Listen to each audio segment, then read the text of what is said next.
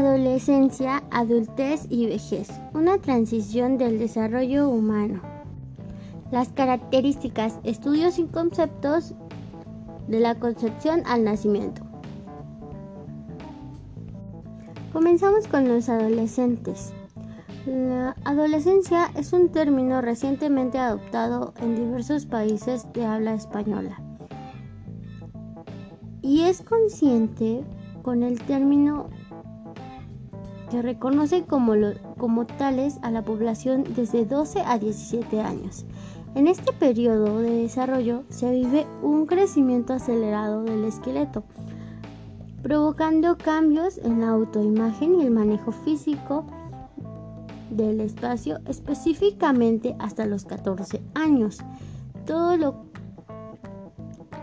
todo lo cual dificulta el manejo de las interacciones. Además, se, terminan de desarrollar los sistemas respiratorio, circulatorio y de la reproducción.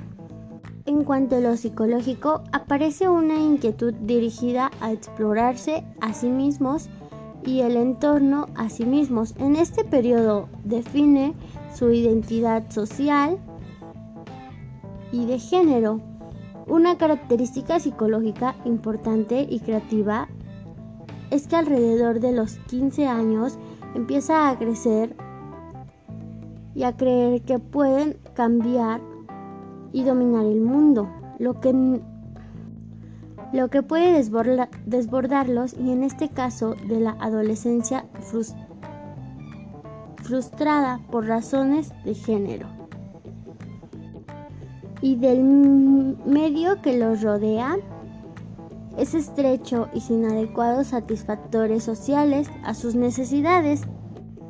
Los mayores de edad, al llegar a los 18 años, los individuos de ambos sexos, sean la mayoría de países, son incorporados formalmente sin mayores ceremonias a la sociedad civil mediante algún tipo de identificación oficial.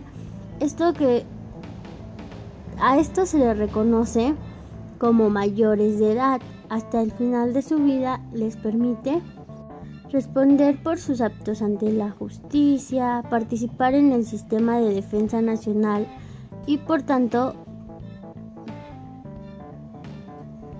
participar en la población económicamente activa, participar en las actividades sociales y políticas, unirse en matrimonio o formar una familia.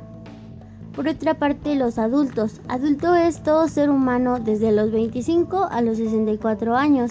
En este subperiodo, además de los cambios biológicos, las diferencias en el desarrollo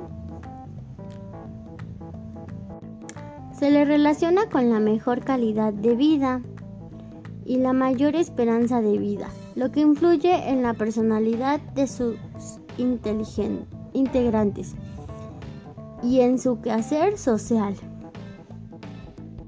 Uno de los objetos y métodos de psicología del desarrollo como disciplina científica es la psicología del desarrollo.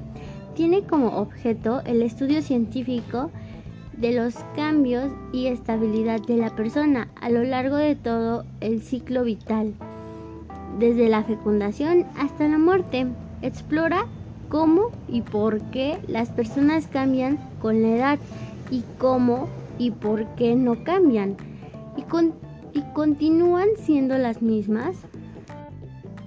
Por otro lado, la metodología en psicología del desarrollo nos dice que es utilizada y es comúnmente cuando nos referimos a otras ramas de la psicología se utilizan también en el método científico. Sin embargo, este uso de la metodología científica es con el fin de estudiar los cambios que se producen a lo largo del tiempo en los distintos procesos evolutivos. Es específico de esta disciplina. Eh, por este lado, los métodos utilizados para el estudio de desarrollo según su forma. Por último, hablaremos de la perspectiva evolutiva o sociobiológica.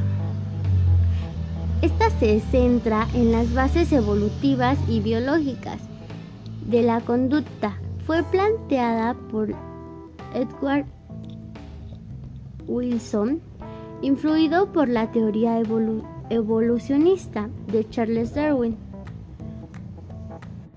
Esta teoría plantea que especies se han desarrollado a partir de los procesos relacionados de supervivencia del más apto y, y a la selección natural.